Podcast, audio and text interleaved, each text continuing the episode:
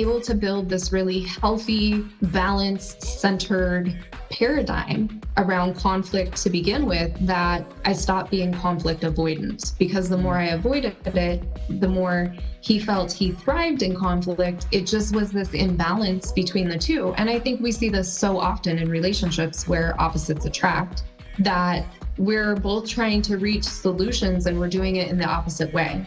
Welcome back to the Awakening Her podcast. My name is Talia Joy, and today I am sitting down with Janessa Finley Ford. She is an empowerment coach who helps people to master the art of being human and helping us to turn our trials into triumphs. So, in this episode, we are talking about conscious conflict, and it is so good. I had so many ahas and just moments that clicked about how to resolve conflict in a conscious way, especially with partners, what happens when it's kind of like our wounds are interacting or we start to shut down or get explosive and just how to manage this in a better way. You're going to get so many tidbits out of this. You're also going to be incredibly inspired by Janessa's story as she vulnerably shares everything she has been going through in the last couple years and how it has really helped her to have more conscious conflict and resolve things in a different way with her partner. So I cannot wait for you to dive in. Without further ado, let's welcome Janessa onto the show. Boom. Hey, Seeker, welcome to the Awakening Her podcast. I am so grateful that you've been led here, and I'm excited for you that you're answering the call to manifest more magic in your life by mastering the law of attraction. So cool. My name is Talia, and I'm committed to cutting the fluff and showing you exactly how to manifest more excitement, ease, success, abundance, confidence, love, and anything else you've been craving. So if you're ready to crack the code on manifestation, amplify your intuition, and play in the quantum. We are now besties. Let's do this.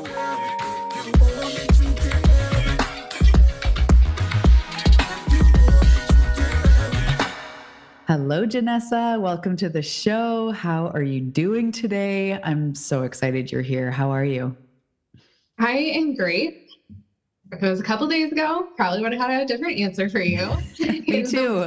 yeah like real life. Let's talk real life. But no, I'm great today and I'm really grateful to be here. So I'm looking forward to diving in. Yeah, this is going to be awesome. This is we haven't really talked about this on the show um, you know conscious conflict and everything we're going to get into today um, which i'm really really excited to hear so much about your business and why you're so passionate to do what you do.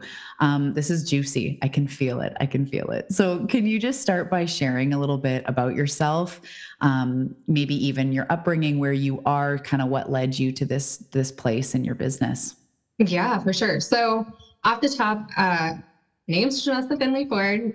I run Fiercely Radiant Soul. I'm an empowerment coach, and I help people convert their barriers to breakthroughs, their obstacles to outcomes, our setbacks to successes, because this is what life is all about, especially living consciously.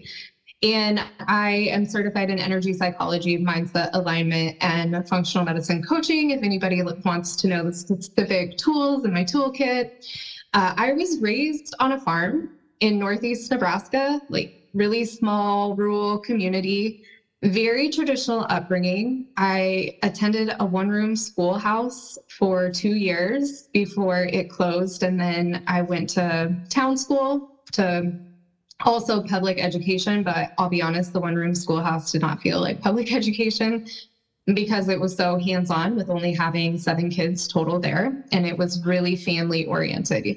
So when I went to town school, as I call it, it was a very different experience in meeting bullies and things that didn't exist in this other paradigm.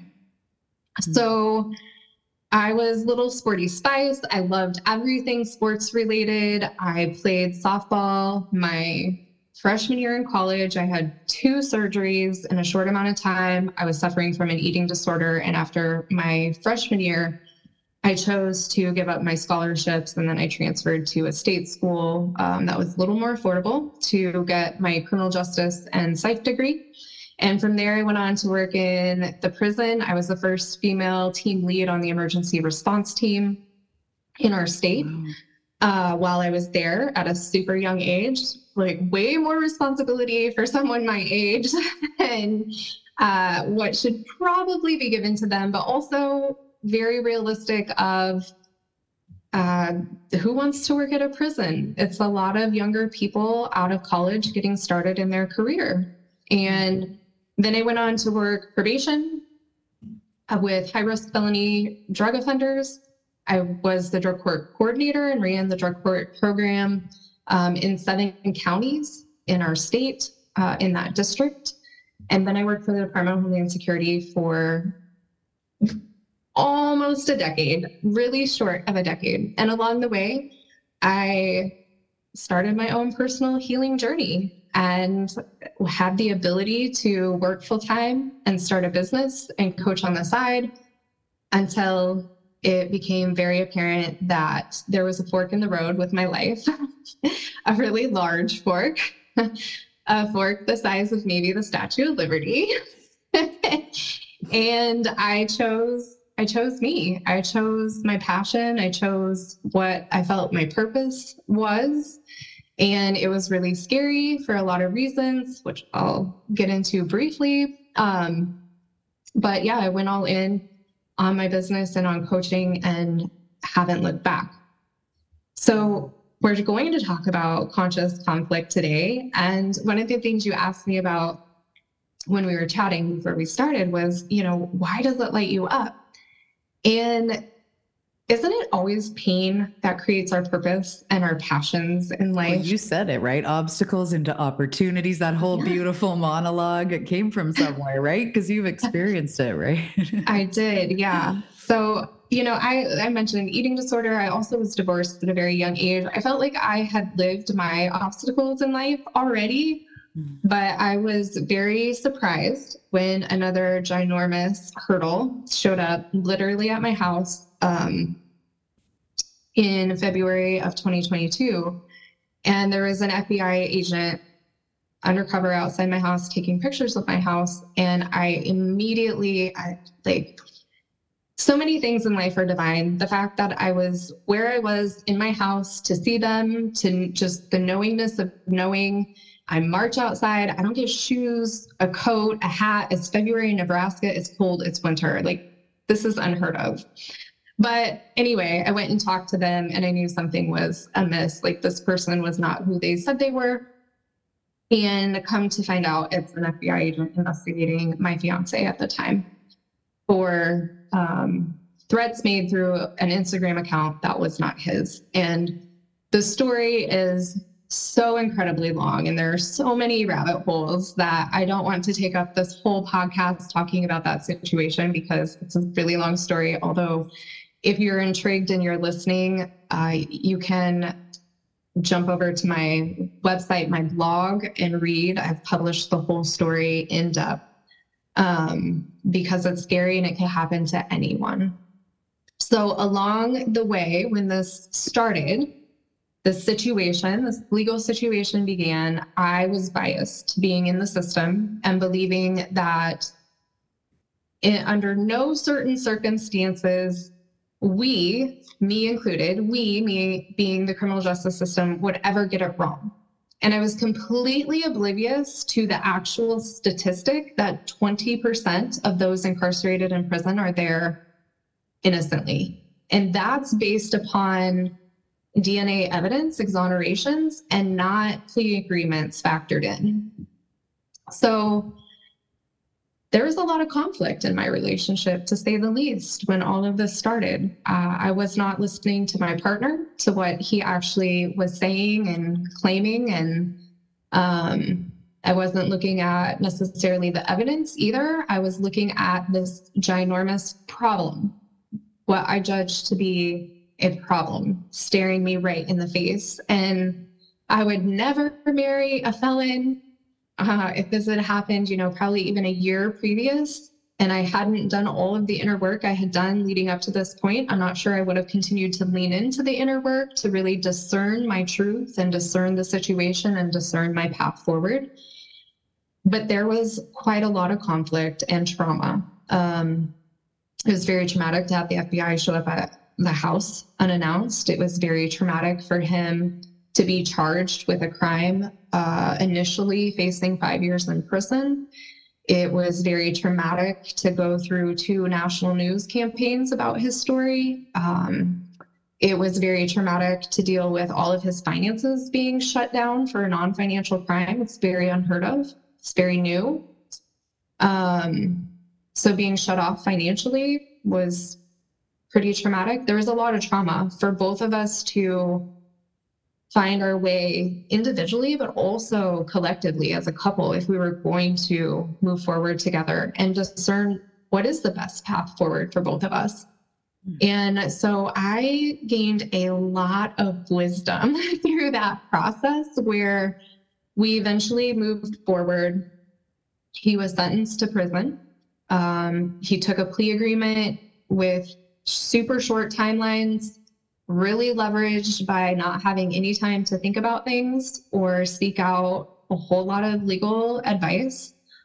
And the belief with entering into the plea agreement would be that he would get probation. He was a law abiding citizen until this occurred. Um, actually, would have qualified for diversion, but they determined that they would not even consider it. Um, so anyway, we thought we would move forward with our life and probation would be a part of that, but it was not. And so he was sentenced to prison. And then it was after that time of the sentencing when we did decide to wed. And the day that we got married, I was never, ever so certain of anything in my life, regardless of how much on the surface logically this looks like a horrible decision. You're marrying a felon, there's financial just chaos. You're divorced. You're going to newlywed for 18 months separated by an incarceration states apart. Like he, it's a 13 hour round trip if I were to go see him. It's not just easy to go visit, um, you know, limited communication with phone calls. That's a hot mess. That's what that is. And I said, sign me up. And I was so certain and centered and confident in myself in that decision in a way I've never experienced in my life prior to that. And I can really contribute a lot of that to the connection that we cultivated through all of the conflict we traversed. Because if we could get through that together, we'll figure out anything else in life that comes our way. Mm-hmm. Oh my goodness. Thank you for sharing, first of all, and for letting us all into your world. Um, I will link the article, everything you're talking about, for the full story below if anyone wants to listen um, or or read read it. Um, it was very interesting when you were saying about how when it first happened, you weren't. You said I didn't really like listen to him and the story that he was telling and his take on it. And you know, a, a lot of us aren't dealing with maybe incarceration, but it in in this conflict that we're talking about, it's so easy to do that and to have this this idea. Um, I did a self de- development program called Landmark. I don't know if you've heard of it, but they talk about the already always listening, which almost just means like when somebody's talking, you already have a listening of them. So everything they're saying, you're kind of going, well, yeah, but whatever was going on within you, the fear, the worry, the, you know, whatever else was conjuring that up. So I would almost love to talk about that a little bit how you know i could imagine the beginning of consciously dealing with things and conflict has to be listening. Is that i mean maybe there is something more foundational but it feels like that's almost the bare minimum yet that would be that's so easy for us to all do. Like yeah whatever you're just saying that because of this and you're not really listening. So i'd love to hear you kind of talk about that a little bit. Well i feel like my experience is a little bit different. It, would have been very physical very tangible a couple years ago but where I'm at in my spiritual connection and my spiritual discernment, I leaned really heavy into discerning what was reality, not based upon uh, my husband, his name is Travis, not based upon Travis's words. And so it was a bit of a it's a bit of a journey to get there though if i'm being honest because in the beginning i just would ask him what did you do like it's impossible it's impossible for them to just show up if you didn't do anything. What did you do? And I would listen to what he was saying, and then I would do I think I want to attribute it to having investigated people or having worked with felons. Mm-hmm. And I would do that thing where I look for every hole mm-hmm. in the story. And then I would, my probing questions would be around, but what about this? But what about that? But there's, you know, this loophole or this seam isn't completely sewn up. Um, and so I was never completely open minded until the game changer was I, because we were not married, they could subpoena me as a witness. And they did that. I actually had called the FBI agent a couple days after that person was here because I had questions that I couldn't get answers to at work about my security clearance and what is the process with your investigation? What does that mean for my employment? And then, of course, they wanted to ask me a whole bunch of questions about him, which made me a witness. So, dumb move on my part for getting involved that would, again, pit us against each other. Mm-hmm. And uh, at that point, I really went into like my integrity officer mode of if I'm involved in any case, I don't care if it's someone that's living in my household or not, I'm going to know as much of it as I can, as much as I can about this case. And it was when I started looking into the evidence I could get my hands on, which I certainly didn't see everything, but I saw what the prosecutor had sent to the defense attorney. I saw my husband's phone. I, I mean, I saw quite a bit of things. And the more I saw, the more questions I had, and the more that I could not believe the conclusions that they had made on this case because there were five devices connected to this Instagram account and only one of them was my significant other. Who has the other 4 mm-hmm. And the reputation of that account holder, the, the Instagram account person.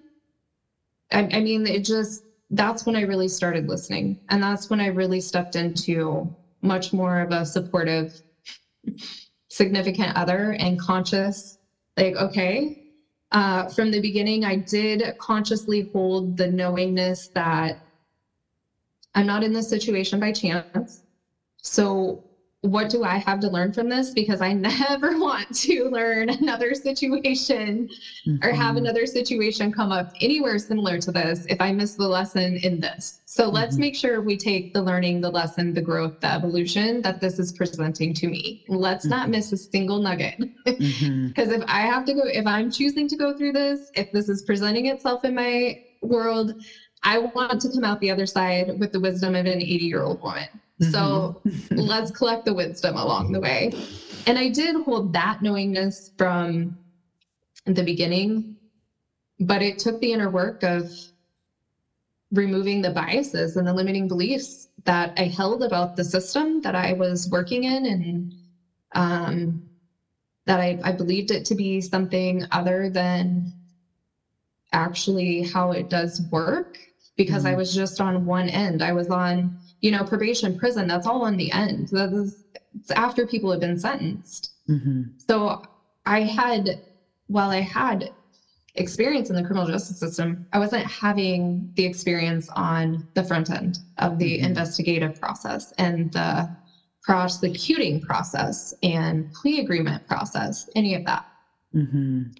And so then as we moved into um, a state of more conscious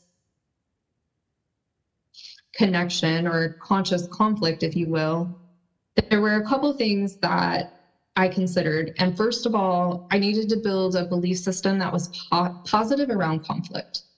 Mm-hmm. So if we look at conflict as being negative, that it's clashing, that it's long lasting and gets dragged out, that's exactly what we're going to make it to be. And so I started working my mindset and the energetics around conflict means opportunity. Mm.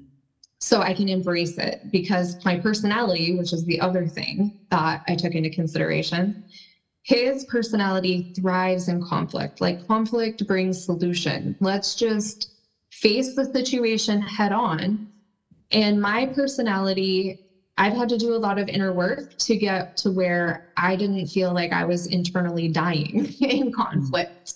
Mm-hmm. Um, conflict was didn't used to be comfortable, but I don't think that personally with the work I do, I do a lot of work around the Enneagram um, personality structure. Mm-hmm. So that's the angle I address it. And our personalities are not permanent. And so I was able to build this really healthy, balanced, centered paradigm around conflict to begin with that I stopped being conflict avoidant because the more mm. I avoided it, the more he felt he thrived in conflict. It just was this imbalance between the two. And I think we see this so often in relationships where opposites attract mm-hmm. that we're both trying to reach solutions and we're doing it in the opposite way. And mm-hmm. so we're annoying, triggering, activating, whichever word you'd like to use, mm-hmm. each other in mm-hmm. ways that weren't supportive to our relationship unit as a whole. Mm-hmm. And so it really started with accepting the fact that when we're in these conscious relationships and we're living, taking the lessons in a conscious way, we're all one. What do we have to learn from this, etc.? You're going to get triggered. You're going to get activated. There are things to learn. That is the point. Mm-hmm. So start collecting the learnings and have a foundation built where you know that every minute of every day isn't going to be harmony. I don't mm-hmm. I don't think that relationships are meant to be that. I also don't think they're meant to be knockdown, drag out fights and damaging one another either. But when two people are around each other long enough, there are going to be things that come up that show you what you need to heal. That's mm-hmm. just how relationships work, whether it's with an intimate partner or a really close friend or a sibling or a parent mm-hmm. Mm-hmm. or a child. Absolutely yeah, absolutely. It's funny because I always say grow through what you go through and how that's really the point. And that's exactly what you're saying is like really extracting those lessons, those opportunities. Like the trigger is the blessing. And I know that, you know, that's what you're saying. The trigger is like the, the crack, the opportunity to see what inside you is um, either needing to be healed or uncomfortable. So I, I want to kind of like back up a little bit and just kind of defining conscious conflict or you're saying like once we kind of entered this conflict or problem consciously it kind of started to change and even the way you were listening to him started to change. So for everybody listening that's in relationship we all are maybe it's a significant other um, family people around us how do we like consciously enter conflict or just the relationship in general? What does that mean to you too well for me i think it we put a lot of words around it, right? Like I, separation, ego, depending upon what you believe in, who you listen to, any of those words apply. But in the simplest forms, I think that a conscious relationship moves from me centered to we centered. Mm. And the biggest thing that shifted for us was not his survival it's so much more impactful to him. It's his life it's his job that he lost it's his livelihood it's everything. Or me it's you know potentially my career as a ripple effect. It's super traumatic. It's my home you know like instead of separating each of us and being I don't want to say we were in a competition, but I see that with couples that I do work with that well, something's more severe to me than you, or it affects me more than you. So mm. it's more important to me than you. Like, mm. and you get away from the the me and me, and instead approach it as we. That's when mm. things really mm. started shifting. And so this is happening to us. We're both hurting. This is really painful. Neither one of us have a whole lot to give. But what do you need? I might not be the person to provide it, but I'll help you. Mm. I'll help you find how we can have your need met. Mm-hmm. That's really powerful. Like going from me to we and i you know being so self-aware which sometimes i say this and joke with my clients too it's like cripplingly self-aware where it just almost feels like this depthy hole of self-awareness which is great but uh, but sometimes i notice when i'm triggered and say it's with someone close to me like a friend or my husband or whatever and it's nothing they in physical reality did wrong but there was something that really you know the abandonment wound or the this or the something and i notice and i'll hear myself go like you're you're making this about you but i'm not berating myself i'm witnessing. You took something that was actually kind of more about someone else. And it's like, this is how, but it made me feel this way. And it's valid. I don't want to take away validity from being hurt. Like you said, what happened to him was what ha- also happened to you. You're, you're allowed to have your impact, especially in your situation. It's, you guys are a we. Um, but sometimes I just notice my ego makes it about me. And I've been even lately noticing triggers and letting them move through me. And so often i go like yeah you definitely made that about you in awareness. So it's really interesting to think about it's not me it's we especially when it's a partner or a child or a you know somebody that's really deeply close to you. Um that that's really powerful in itself. That's really beautiful. So it's kind of like the conscious part is the like we are in this together and this is like you said, consciously making sure, even though you were suffering, that you're trying to help him to have his needs met as well. Is that what you mean by like the conscious part of going into something like that? Yeah. And really, it comes down to honestly, if I don't know if you're familiar with the laws, the universal laws or laws mm-hmm. of nature, but mm-hmm. the first law is the law of divine oneness. Mm-hmm. That we are mm-hmm. all one. So what's happening to him is happening to me, and what's happening to me is happening to him, and what's mm-hmm. happening to you is happening to me. And you know, so on and so forth. And so that oneness versus ego, which wants to make us separate from, and all the I, I, I, I, me, me, me, mm. it's like in the laws of nature that we are the truth of our reality is everything opposite that our ego tells us. Mm-hmm.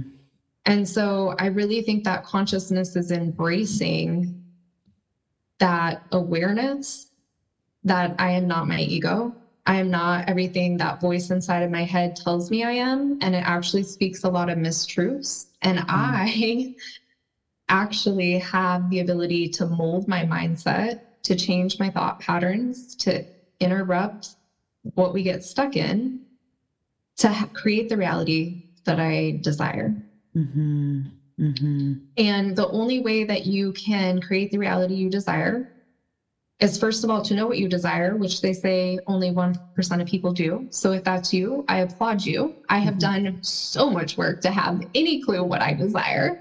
Mm-hmm. And then, second of all, to also be conscious or aware what's going on in your mind or your feelings that you're feeling that are contrary to that which you desire.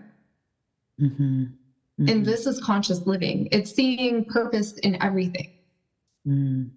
It's seeing meaning in everything. Mm-hmm. And, and that's a big part as well of the conscious conflict, turning that into connection, is looking for the meaning rather than placing blame. Mm. Yeah. Yeah, that's really that's a really good one. And I love that you say it creates connection because I definitely find that. Um, I've been with my husband now about 12 years, and I find that like my pattern before was just kind of like, ah, I could go if it doesn't work out. I'm fiercely independent. My mom was married a few times. I kind of like, I could just move on, no big deal. I've also been married before. And he's the first person in my life that I'm like, this is forever. And I can feel that. And so then I want to stay present when we have to normally discuss things that, you know, sometimes it's heated, sometimes it's not. It's normal relationship relationship and I always would bolt because that's I I can just leave, I can go. And I find myself like stay, stay present, listen to him, you know, this stuff. But then once we do, no matter how gnarly the disagreement or how hard it was to see each other's, you know, we make it through and then i feel so much closer to him like i'll be out at the grocery store and i feel like me and him are, are one even though i'm physically not with him whereas when we're not kind of getting through it, which I think is also what you're saying. It's like we don't have that closeness or whatever it is. Once you get through it, I definitely find that I'm way more rock solid in that closeness. So, why do you think that is? Like, why do you think it turns it into connection um, to get through it in a conscious way? Well, first of all, if you don't get through it in a conscious way, it just erodes, right? Like mm-hmm. there's always opposing forces. I love, I love, I love the the laws of the universe. And so there are really two options. You're going to separate or you're going to unify. In love, if we're living from a place of love, everything about love is unity, unification. Mm-hmm. And so this is just using the energies around us to our advantage to create what we want. So if we're extending love to someone, even if we disagree, but we're doing it through our heart center rather than being in our mind and listening to how right I am about this and how wrong they are, but we're mm. showing up in love and I see your pain and I know you're hurting and I know this is hard for you and it's hard for me too. But we're coming through with love. Love's going to naturally unify. Mm. It's just how it works. Mm-hmm. But you have to work through the process of being a human because it's not about bypassing your emotions. Mm-hmm. It's not about telling yourself and convincing yourself of a story of what you want. It's going through the process of being human. I love to say that I help people master the art of being human because we're not singular faceted, we're multifaceted. So it's all about working through the spiritual and the emotional and the mental aspects that mind, body, and soul connection. Mm-hmm. And when we honor ourselves in that, so that we don't have resentments and we're not carrying around anger that we're just tucking away under the rug and under the surface, then we allow love through. And love will, like I've said, love will just naturally unify. It is the result. Mm-hmm. Yeah, that's really, really powerful. So, how do you feel? Um, you know, I have a lot of clients that are married and have maybe been married for a bit um, and find those like ruts in, say, relationship, like say a romantic relationship where you have your history, right? Because some people have been together since they were 18 or they've have a decade under their belt and you have a certain way that you communicate or not, fight or not, whatever it is, right? One person bolts, one person gets upset, like whatever it is and you have those established ways. So, you know, how do we kind of start to maybe get our partner a little bit on board or start to just bring in incrementally more conscious ways of dealing with things? Are there any sort of tidbits you have around that when it's like we need to shift our communication here? Yeah. Do you Enneagram or have a personality structure? I know I mentioned the Enneagram and you nodded I earlier, so I know you're familiar with it in some way, but do you yeah. have a personality structure that you rely upon for your own? Um, I like human design a lot and astrology, but um, human design I love. Yeah. Yeah. I so I speak from and through the lens of the Enneagram, but it's not the mm-hmm. only thing out there. And mm-hmm. so this is one of my big tips, but please take that for whatever it translates into your what lights you up. I have found for me astrology is really clumsy and difficult to learn. I'm sure some people would say the same thing about the Enneagram. You know, the things that are for us are easy, like it lights us mm-hmm. up. And so um to dive into your question, I think understanding the personality is really potent and it's a really easy way of coming into deeper harmony and honor the other person for who they were created to be. Human design, same thing. Mm-hmm. And that was a game changer for us before we knew our Enneagram because we have so many opposing traits. I mm-hmm. love a list and I'm a to do person and I'm a doer. And until my list is done, oh, good luck sitting down and relaxing. Not my specialty. Yeah. Um, my husband, he wants all of the flexibility in the world. He does not want an itinerary or a schedule or a to-do list. He wants to do what he wants to do when he wants to do it. And so can if you can just from that one aspect of being so opposite, imagine how many times we triggered each other mm-hmm. before we had the understanding that I wasn't doing it on purpose and he wasn't doing it on purpose. He was just being who he was, mm-hmm. and vice versa. And then we can start showing up for what does the middle of those two opposing um, perspective. That's not the word that I want, but I'm drawing a blank. Like it's approaches. almost like your traits or yeah, yeah. Yeah, it's like two different approaches of doing life and they're so opposing. So what would it look like to meet in the middle? Or maybe one day we don't meet in the middle on my side and the next day we don't meet in the middle on your side. But what mm. does that look like to make it work for both of us so we're both feeling that we can fully express who we actually are? Mm. And then with the energetics and the energy psychology, I do a lot of upgra- upgrading within the personality so that you aren't so rigid in your default programming. Mm. So that it's easier for me to be flexible and go with the flow and have this more intuitive lifestyle where every day I'm waking up and checking in and what is it today where before I would have this big long list and I'm just doing things through force until they're done. Mm-hmm. And that's much more representative of how he lives his life. Not quite to the same space, um, but much more in harmony with one another. Um, so, for sure, learning personality, because the biggest thing I see people do is take things that their partner, or again, it doesn't have to be partner, it can be child, parent, whatever that is for you in your specific relationship, taking it personally. Like it mm-hmm. means something about us because they're doing something they they know we don't like. Mm-hmm. Instead of, well, he knows I don't like that, but it's his true authentic form to be mm. a free spirit. Mm. Mm-hmm. And I am caging him and putting him in a box when I ask him to step into my honey do list and make it happen. I oh, I love that so much and I love just like for everyone listening to just really hear that whatever floats your boat for human design, astrology, enneagram, like whatever these life path number like whatever it is, Myers-Briggs, everyone used to do the Myers-Briggs, but um get to know your partner on that new level and looking at it. I also when you were talking I I was thinking about how I also hear people say, like, oh, my husband's such a Taurus, so stubborn, almost like just the bad parts instead of looking at it like, we all have strengths and weaknesses. And maybe if, say, stubborn or whatever is part of a trait in some way, we're also looking at it as focused, as committed, as, you know, you know, needing a little bit, uh, needing a different angle when we're communicating. Because if he, she, they feel defensive. They're going to put their feet in and then they're going to be really quote unquote stubborn. Instead of holding it against them looking at it like there are there's just different ways of receiving information. We know this with children and learning. You know humans learning some people learn better you know reading or writing or visual. It's like the same thing. We all respond different in life. And so looking at it from this is how they are, not this is what's wrong with them. Oh, you're so this. Oh, you're so that.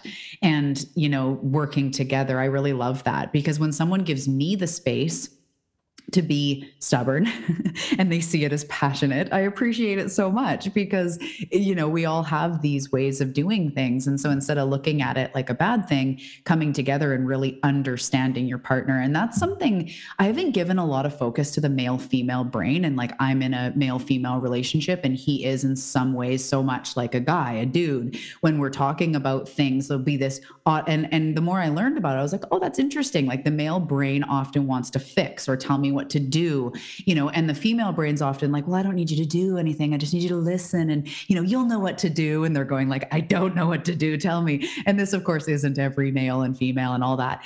But sometimes even that i i have so much compassion. I'm like oh, okay that's why he kind of defaults into that. So, what I need to do is actually ask myself, what do I need him to do? And try to articulate that and explain it, and then maybe back it up with the why, because I want to explain that. So, I, I, just hear what you're saying. It's like no matter what the angle is, it's like recognizing that they are a different person with a different processing way of processing information, just like kids are all different, humans are all different, and not looking at it as a bad thing, like meeting in the middle. I love that. Like, what would it look like to meet in the middle? Of course. And then knowing them well enough, I, I feel like you spoke around this, but we're talking about this as well. So I just really want to highlight it because I feel like it's too good to gloss over. But using that information that you know about your partner in a powerful way, speak mm-hmm. to them power to power. So you know they're stubborn. So, for me, for instance, I want something done on my to do list. If my partner was stubborn, I'd plant the seed about, hey, I see how great you are. When you make up your mind to achieve something and that that's the way it's going to be, you nail it. So, babe, tell me, when are you going to decide for this little tasky task to get done? You know, like be yeah. playful, have fun with it, and use it to your advantage for like you know the sexy it is when you do the dishes, right? yeah, yeah. No, I, I, yeah, I hear that, and that's that's really cool. It's so funny. My mother in law, hopefully she's not listening, or maybe she is. I'm going to out her plan.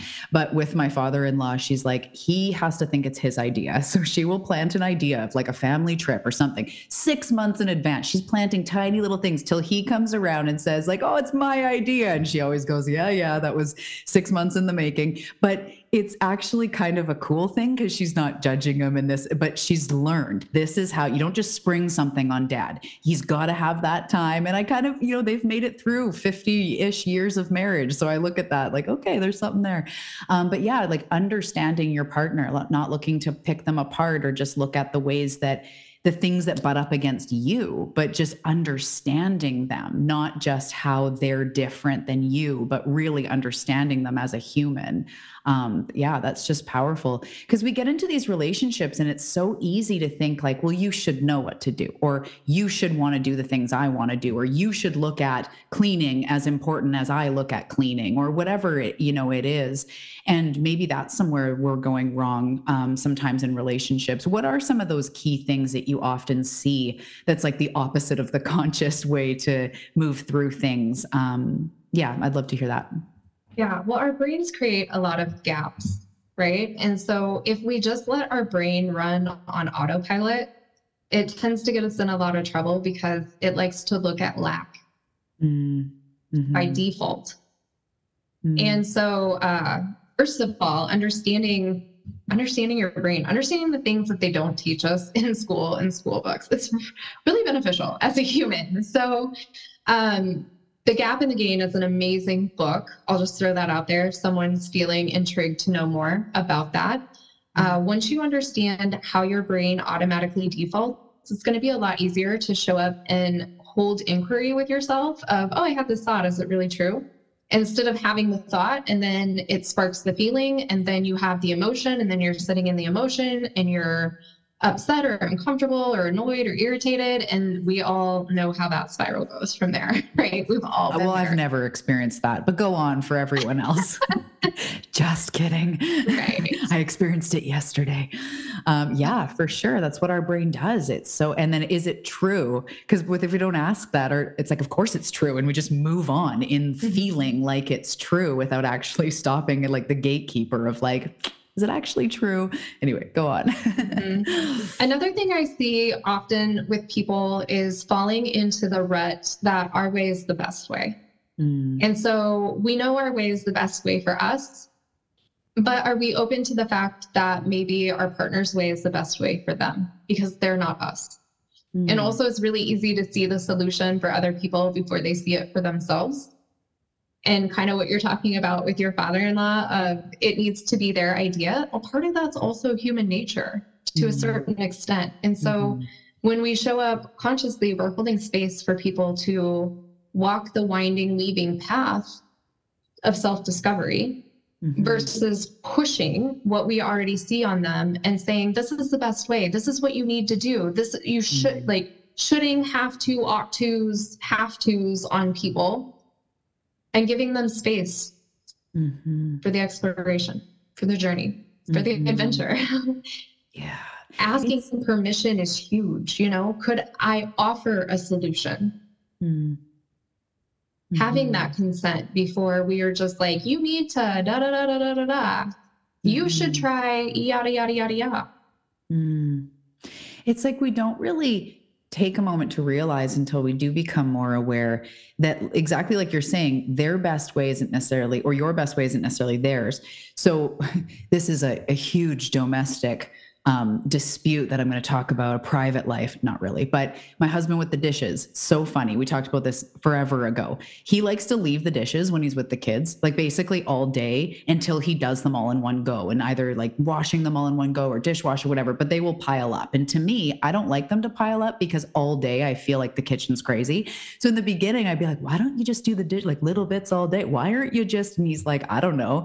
Um, but he's like, that's, I like to do it all at once. So that's totally his way which I know this is such a non heavy or emotional example, but he gets his dishes done. It's the way he likes to do it. If I were to do it that way, I would feel anxious all day. Whereas he in his brain goes, No, later I'm just spending half an hour cleaning up the kitchen. I don't mind that. Whereas I go, I don't want to spend half an hour later. I'd rather, and totally are both valid, of course. Do both get the damn dishes done? Of course. So it's almost like even though it's such a trivial example, my way isn't his way. If he had to do that all day, he feels like he's doing dishes all day and he doesn't want to do that. Both are 100% real and valid. So when we take it into heavier or more dense or whatever examples, it's kind of just remembering that, like, not everybody likes the same kind of food. Not everybody likes to do things a certain way or learn things a certain way or whatever. And both are equally as valid. Is that kind of what you're saying? Um, yeah in that. I think that your example is hitting the nail on the head for so many people. Like you call it trivial, it's not. How many listeners out there have fought over the dishes? Who's cleaning maybe for our relationship, it was the shower. Who's cleaning the shower? Mm-hmm. Like they seem trivial, but it's underneath exactly what we're talking about. We're not allowing the other person to be themselves and we're confining them in some way or not hearing their preference or not honoring them. Mm-hmm. And so it is these surface level little trivial things that lead to bigger, bigger, bigger things instead mm. of just going beneath the surface and honoring the individual. And I say that because the dish is getting done is a hot commodity in my household too. I am done mm-hmm. at 8 p.m. If not even if I can be done at 7 p.m., my heart, my soul, we are happy. We want to mm-hmm. just yeah, sit, mm-hmm. decompress for the day, do our reflections and be. Mm-hmm. And my partner is not so content going to bed with dishes in the sink. For me, if it's after 8 p.m. and there's dishes in the sink, I'll do them first thing in the morning. Great. Mm. And it makes them twitch. Mm-hmm. And so, exactly what you're saying, like mm-hmm. his way isn't my way, my way isn't his way. These things cause really big issues for people. Mm. And so, maybe if you're one of the listeners out there and you're fighting over who's cleaning what or who's responsible for the kids or whatever, are you honoring your partner for who they are, how they're made? Are you being honored? How can you meet in the middle mm-hmm. and not sacrifice? This is another thing that I would love to pluck from every paradigm of relationship that there isn't sacrifice. If we approach it with an and both mindset and look for a solution for the we and not the me, mm. everybody's winning. There's a win win. Mm. So, honey, can you go to bed tonight with a dish in the sink that you will not have to do in the morning? I promise you. You just mm-hmm. go on mm-hmm. with your day. Mm-hmm. Mm-hmm. And can I be at 8 p.m. and not have to get up and do those dishes? And it's interesting because in that circumstance, if you guys didn't take a minute to ask each other, it might be like, well, she just always leaves dishes. And you're like, I'm exhausted. You expect me to do like I'm allowed. But if you go just a little bit deeper and even go like, why do you why are you why do you just put it down even though there's dishes here and you're like you know on the couch with your tea starting to decompress or journal or whatever why why do you do that? And if you say like because at that time i'm done and i totally don't mind doing it in the morning it doesn't stress me out at all i'd rather do it. I'd powerfully choose to do it in the morning. Then the other person can go oh that actually makes perfect sense instead of it being this narrative that the other person may make up about you. And this is of course it could be either one at each other. They start making up. Like i could start making up and way back in the day i wondered like is he just trying to skate out of doing the dishes because he knows that i'm going to come and do them?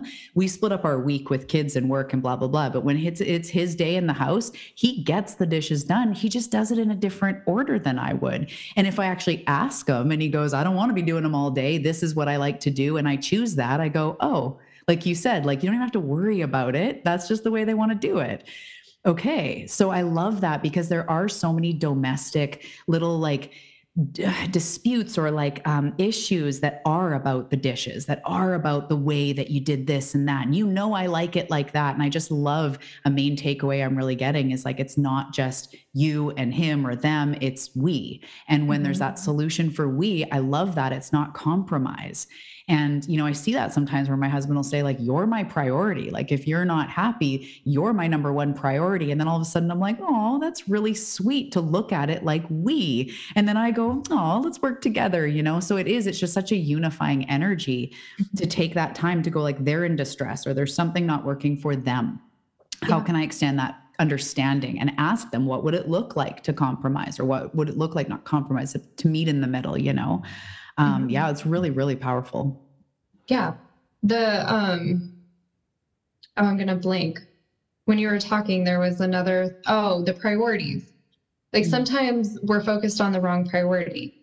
Mm. And so is the priority the dishes or is the priority going to bed happy at night? Because if mm. I am working, doing anything after 8 p.m., I feel as though I am abandoning myself. That's a really mm-hmm. important boundary because I have overworked myself for way too much of my life, way, way, mm-hmm. way too much. And so mm-hmm.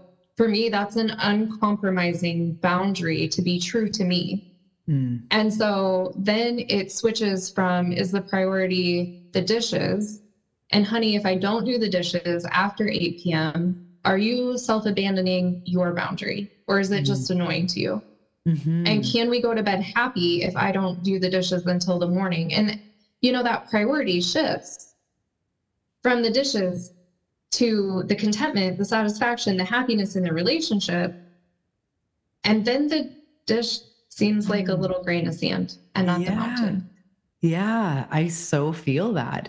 It's like before it's like the dishes, and then it becomes, oh, our happiness, our mental health, communication, understanding. It turns into something totally different. Mm-hmm. Um, and I love it too because when I first asked him, why he does that. He actually said, because the days I'm with my kids, my priorities are my kids. I don't want to be doing dishes all day. I want to be playing with them or do you know what I mean? And like even talking about priorities, I'm like, oh, he does it differently than me because he looks at it as a priority thing and this is what's important to him. It's even less about getting mad that you didn't do it the way I did it. Cause you're like, oh shit, he's actually just prioritizing the children. You know, like sometimes it might be surprising if you ask them, why do you do it that way? They might have a really good answer that is, of course, valid to them, that we can have that understanding then and go, oh, that actually makes perfect sense. Not the way I do it, but I totally see where you're coming from, and that's okay. Um, oh, I love this. There's so much here. Yeah. So, what else, as we're wrapping up, I would just love to hear anything that's coming up for you, anything that you feel um, is unsaid in regards to what we've been talking about, and and really coming at you know conflict, communication, relationships in a more conscious way. Um, yeah, I'd love to hear if there's anything else you want to say. Yeah. So there's two things that are on my mind, and they both have the commonality of communication. And so, the one thing I wanted to answer to your earlier question about what do you see a lot of couples running into with not necessarily showing up in a conscious way with conflict, and that is by being a hard person to have hard conversations about. Be an easy person to have hard conversations with. Drop the defensiveness, mm. drop the judgment, drop the reaction and you know whatever's being triggered doesn't mean that you have to express it outwardly in i mean do do your own work. Process what you need to process. Be honest. I'm not saying to hide things either but be an easy person to have a hard conversation with. It's going to go so far in your relationship. Mm. it's going to be the gift that forever keeps on giving and then the other thing that is also communication related is working through like the feeling thinker paradox, as I like to call it, because we are the thinkers or the feelers. And I know you referenced this earlier as far as uh, male brain, female brain. Within the Enneagram, it maps out who thinks, like by default, they process everything through their brain, who processes things through their heart or their feelings. But if someone is electric in their fields, they can't move to a place of solution or rational thought. Mm-hmm. And for those who are thinkers, thinkers don't necessarily believe that emotions have a lot to offer us and emotions have a lot of information to offer us mm-hmm. and so i i know in my relationship i'm the feeler he's the thinker and he too would move to you know being solution focused or trying to rationalize what i feel or reframe reframe the thought to try to make the feeling go away and feelings don't go away without some doing, without some processing. But there wouldn't necessarily be the space to allow me to feel. And for a feeler to not have recognition of their feels, hmm. Anything else is going to be invalidating. So while Travis was very well intentioned of, hey, let's find a solution and this is going to make you feel better, all I heard was I shouldn't feel the way I feel. Mm-hmm. and this is such a common pattern in thinkers and feelers. Mm-hmm. And on the other end, if you're a feeler and you're trying to tell a thinker how they might feel in a situation when they're just trying to move to solution, you're going to frustrate the bejeebers out of them. Mm-hmm. And so mm-hmm. there is a communication process that can be used where each person gets to say what they think and what they feel and and have that repeated back to them and you can really just simplify that down by affirming mm-hmm. you know i bet that's really hard for you i see that you're upset mm. what do you need what do you want how can i help and that is the other thing that I heard you say time and time and time again in this recording was asking questions. It mm-hmm. is so mm-hmm. powerful to ask questions. Mm-hmm. And so you've referenced different questions to ask along the way. And the really big takeaway is we're programmed to like want to swoop in and make it better and make them feel better.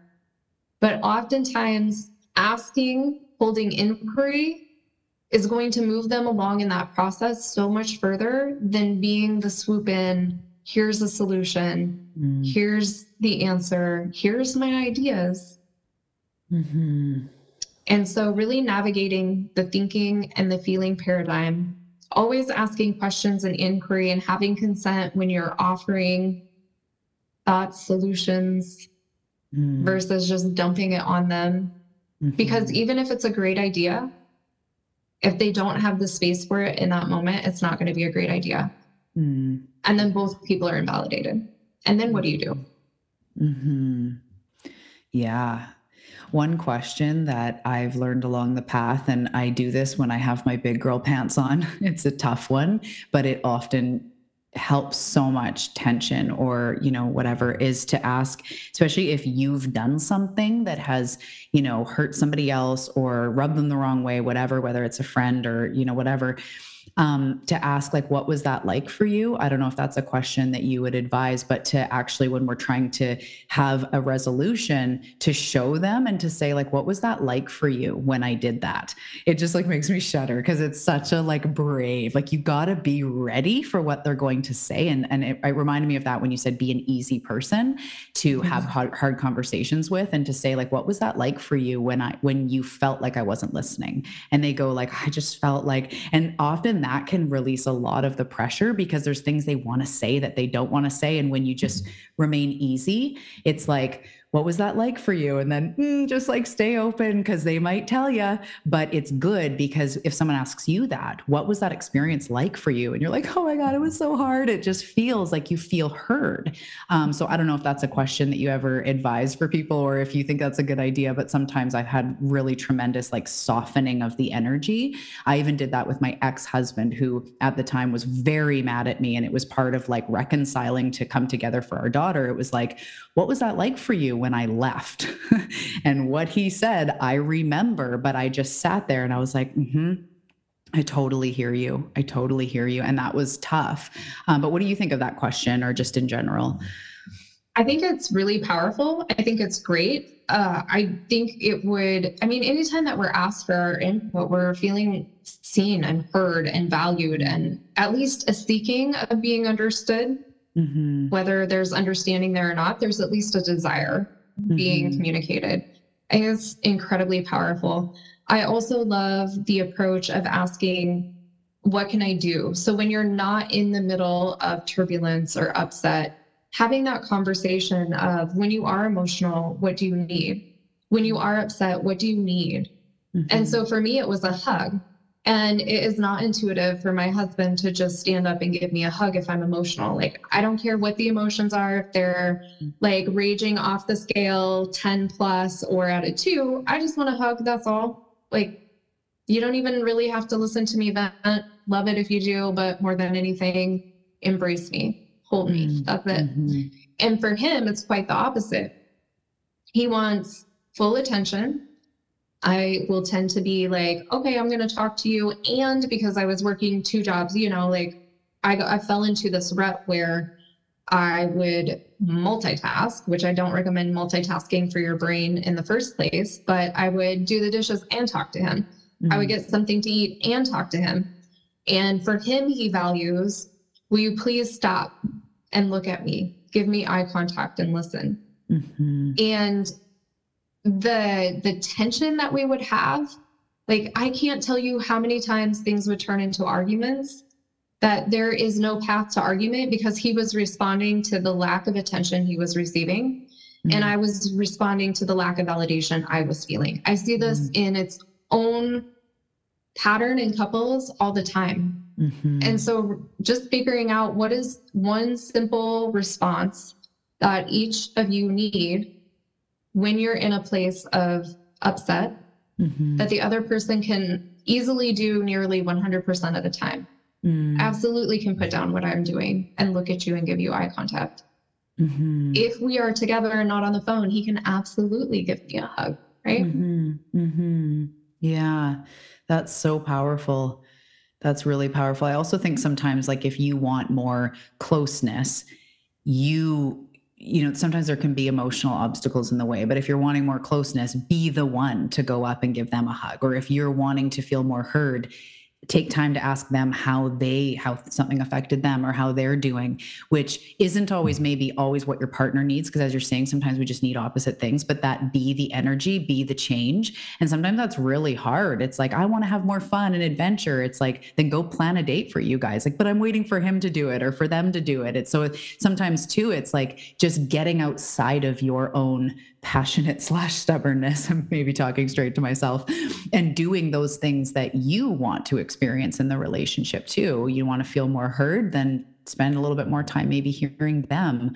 Um, it can be tough but uh, often then they vent and then could maybe be like well how do you feel about that? Because it opens it up. We're not defensive. We're kind of showing hey we can actually listen and hold space for each other.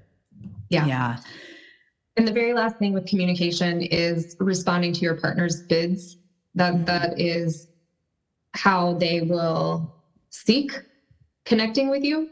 Mm. and it may be asking a question. It may just be making a statement but they're wanting to engage. And there's different levels of engagement you can respond with. You know you can just be like mm-hmm and you keep moving. You can say oh yeah you're so right or something that's just affirming and keep on moving. You can engage with a question. And we all bid for our partner's attention in different ways. Mm. And so when you start recognizing the bids, then show up for them mm. Mm. and make hmm. space for them, engage with them. Mm-hmm. And that's going to create a lot of connection as well. Mm-hmm. Oh, that's so cool. I love that that feels really like gentle and, and loving too to notice the ways that they're reaching out because sometimes we might feel you know oh they never do this but you're not noticing those little things in their love language in their way of expressing it in their personality that they actually are just wanting a little more closeness or they're trying to you know make an effort of something or wanting attention in some way. Um, yeah that's really beautiful. I love this. There's so much here. Um, thank you so much for sharing everything that we've talked about. This is so powerful. Um, where are the best places for people to reach you? As I said, I'll put the link below for the blog, but also where else can we find you? What kind of things do you offer? How do people work with you? All of that fun stuff. yeah, my website is the best space for all of the things www.fiercelyradiantsoul.com. Um, there are links to all of the replays of the radio show, the internet radio show that I host every Wednesday. Uh, it's called Eyes Wide Open. We talk about all the things seen and unseen and the multifaceted part of being human. Mm. Um, so that's fun. Lots of mm-hmm. similar topics to this, and mm-hmm. Talia should be there in that space very soon. I'm so excited. Mm-hmm. Yes. Um, I have courses. I have do it yourself uh, courses that you can walk through on various different things from how to interpret your own blood labs in a functional medicine manner to muscle testing, all sorts of things. Mm-hmm. Um, I do group coaching with another practitioner. It's such a cool, cool offering. She is a shamanic healer, an earth medicine practitioner, and a crystal healer. And so we bring all six of our modalities together, and it is just a powerhouse um, healing sessions mm. within that group coaching experience. And then I offer also one on one coaching. So tons nice. of options of ways to connect. Beautiful. And do you have any social media? Do you hang out on Instagram or Facebook or anything? I have an account on Instagram. I am less active there than Facebook, um, but either place you can DM me and you'll get a hold of me. Um, also on Facebook is the group Stronger Together. Mm-hmm. And that group is also ran by myself and then my group coaching partner. Nice. Beautiful. Yeah. Okay. I will definitely put all those links below. Thank you so much for everything we talked about. I cannot wait. We might have to do a part two or we'll see what we get into on your show. Um, yeah, I'm so excited for this. Thank you again, Janessa. This has just been incredible. Thank you so much, Talia. I loved it.